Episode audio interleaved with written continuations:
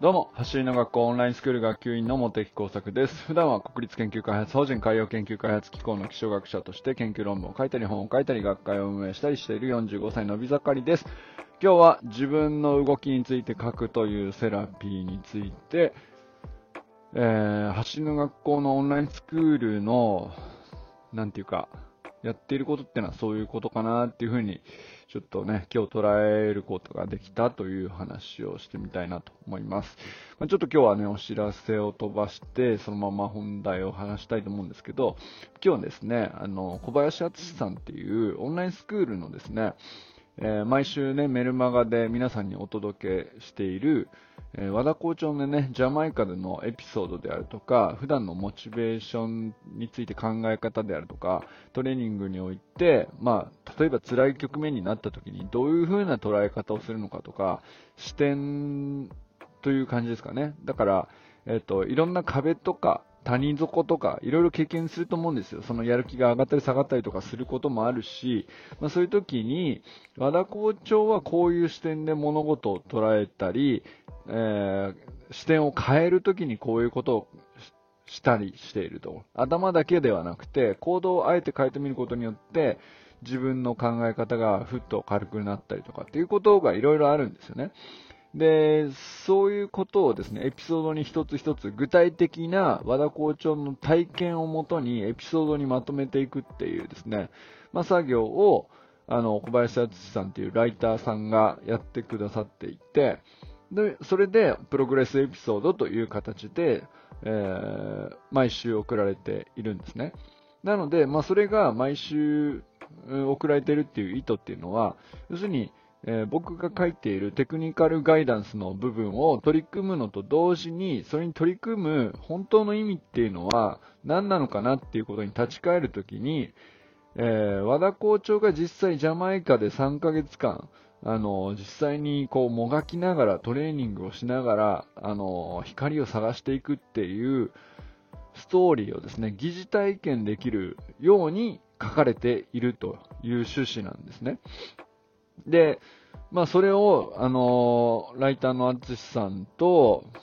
まあ僕がテクニカルガイダンスについてっていう担当で、まあ校長と毎回3人でね、ミーティングを何回も何回も重ねて、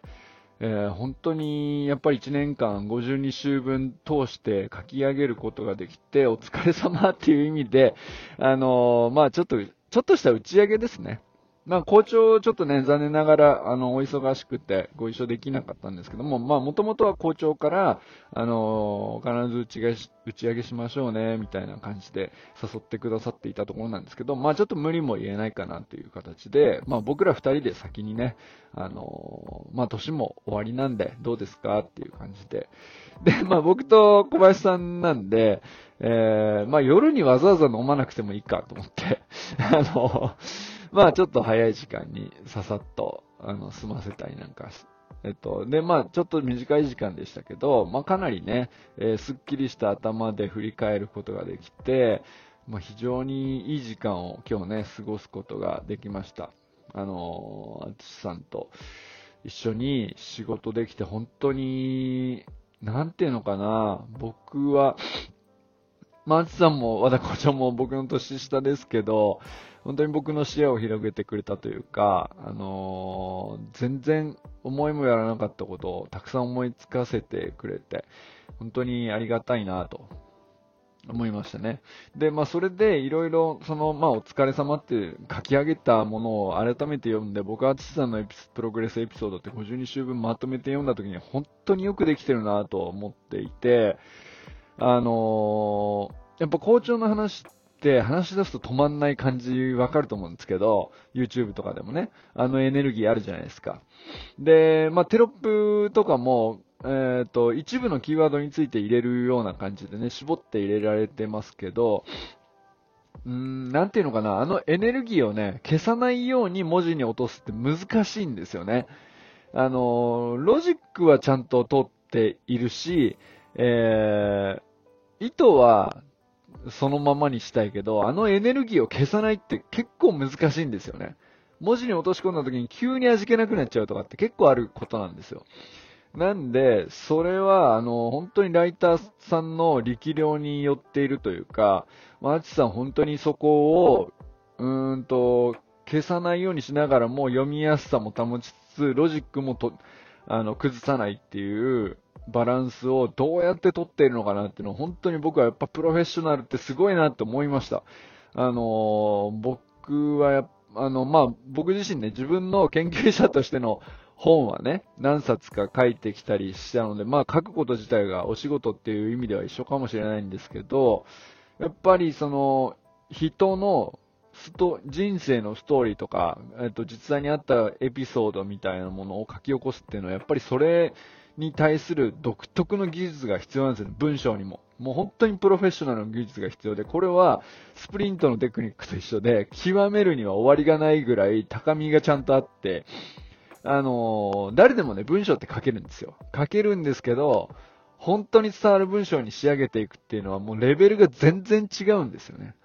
だから本当にね、アジさんの文章で、あの、オンラインスクールの皆さん毎週読めるっていうのは僕は本当に価値の高いことだと思っているし、まあ、それを読みながらトレーニングを続けて、しかも自分の自己分析、トレーニングに関してどう感じたかみたいなことを、えー、書きながらインスタに投稿していくみたいなサイクルになるわけですけど、まあ、そのサイクルって本当にめちゃくちゃすごいなと、改めて思ったんですよね。あの、自分の動きについて書き起こすっていうことがですね、校長自身もおっしゃってたんですけど、やっぱり改めて校長自身が自分で自分のエピソードを読んでも、本当になんか自分のことを掘り起こして文字に残しておくっていうのが、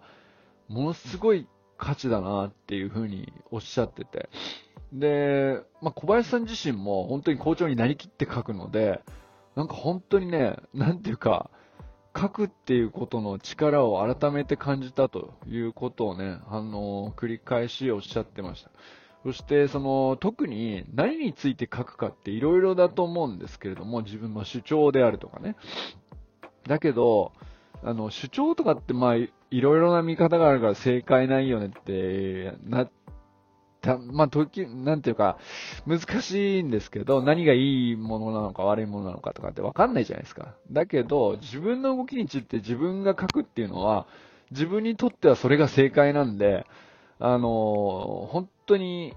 まあ、他の誰かに伝わるとか伝わらないとかっていうこと関係なくね、自分にとってはもうとてつもない価値を生み出す、ものなんですよ。その一つ一つはそんなに、その時は響くか響かないかわかんないですよ。でも振り返って後から見た時に、1年、2年、3年って経てば経つほどね、えー、過去のものほど自分が書き残したものっていうのは必ず自分を助けてくれる、はずなんですよね。で、それは小林さんっていうのも本当にいろんな人の人生を書き起こしてきたプロフェッショナルなんで、それはもう本当に何度もおっしゃっていて、もう自分の動きとか人生であるとか、そういうものについて書き起こすっていうことがどれほど力になるかっていうことを、あの、知ってらっしゃるんですよね。もう本当にこれは僕がなんでこういうタイ今日のタイトルをね、自分の動きについて書くというセラピーっていう風に書いたかっていうと、もう本当に書くだけでセラピーになるっていうことの力をね、僕は、あのー、心から今信じれるし、あのー、すごい、あの、ポテンシャルを持ったオンラインスクールのね、えー、コンテンツというか、52週分のコンテンツが、まあ、なんていうかな、確定したわけですけど、これから受け取るっていう人もね、もう間もなく、えっ、ー、と、受けたっていう人も。ね、これから受け取るっていう人もいると思いますけど、あの、オンラインスクールの52週間のプログレスエピソードね、えー、あれを書いた小林さん自身のセラピーって、まあセラピーってね、あの、ごめん、えっ、ー、と、日本語にすると治療とかさ、心理療法とかみたいな意味だけどさ、えー、やっぱ自分で自分の、うんと、状態をちゃんと言葉にする。でも文字にするっていうことっていうのが、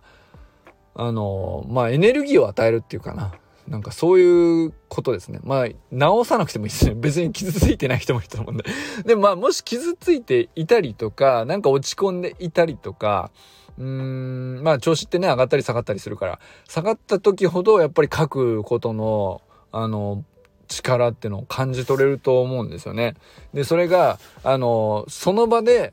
あの、エネルギーが湧いてくるっていう風に感じ取れる場合もあると思うんですけど、まあ、そうとも限ら、そう限らなくても、まあ、後々書き残したものが、えー、気づかせてくれることもあったりすると思うんですけど、いずれにしてもね、やっぱりなんか、一つの、すごく、はい、走るなんて単純な動きなんだけど、それに対して気にすることが実はこんなに視点としてたくさんあって、えー、自分で見てこう思ったとか、ああ思ったとか、人から習ったことと比べてどうだとかっていうことを、なんていうか書いたり語ったり喋ったりっていうのが、自分をね、こう、形作る上でものすごい強力なものになるっていうのをね、あのー、いつか必ず実感してもらえる日が来るんじゃないかな。すでに実感してる人もたくさんいらっしゃると思いますけど、それはね、僕自身がその一人であるし、あの、まだね、そうは思ってないな、なんかピンとこないなと思う人も必ずそれはね、絶対来ると、僕は今断言できるなと思っていて。まあそんなことをね、ちょっと小林敦さんとちょっと今日ね、ゆっくり話して振り返りながら感じました。まあということで今日はね、あのー、スプリントそのものの話ではなかったですけど、オンラインスクールっていうものを1年間かけて、なんていうか、まあ、悪く言うと自転車操業ですよね。なんか走りながらちょっとずつあの、間に合うようにコンテンツを書き足して、やっと、なんていうか、追い抜かれずに 走り切って1年間終えて、えー、ここから後入ってくる人は必ずね、1年間、必ず52週分のメニューが確実に送られるように、準備が整ったというだけのことではあるんですけど、でも本当に大きいことだなと。そしてそのコンテンツのな、クオリティに関してはね、僕は特に小林さんの書いた部分に関しては、あの、本当に価値の高いものが出来上がってるんじゃないかなと、お世辞抜きに感じているので、まあそのことを話したかったっていうことですね。まあということで、今日は、えー、自分の動きについて書くという、まあ、セラピー。なんていうか、癒しですかね。あの、動きについて書くだけでこんなに自分にエネルギーを補充することができるよっていうことを改めて感じたということをね、うーん、まあ何回も言ってたんだけど、あ、やっぱり本、書いた本人を目の前にしてめちゃくちゃ染み込んできたというか、まあそういうことについて話したかったということです。ということで、これからも最高のスプリントライフを楽しんでいきましょうバモス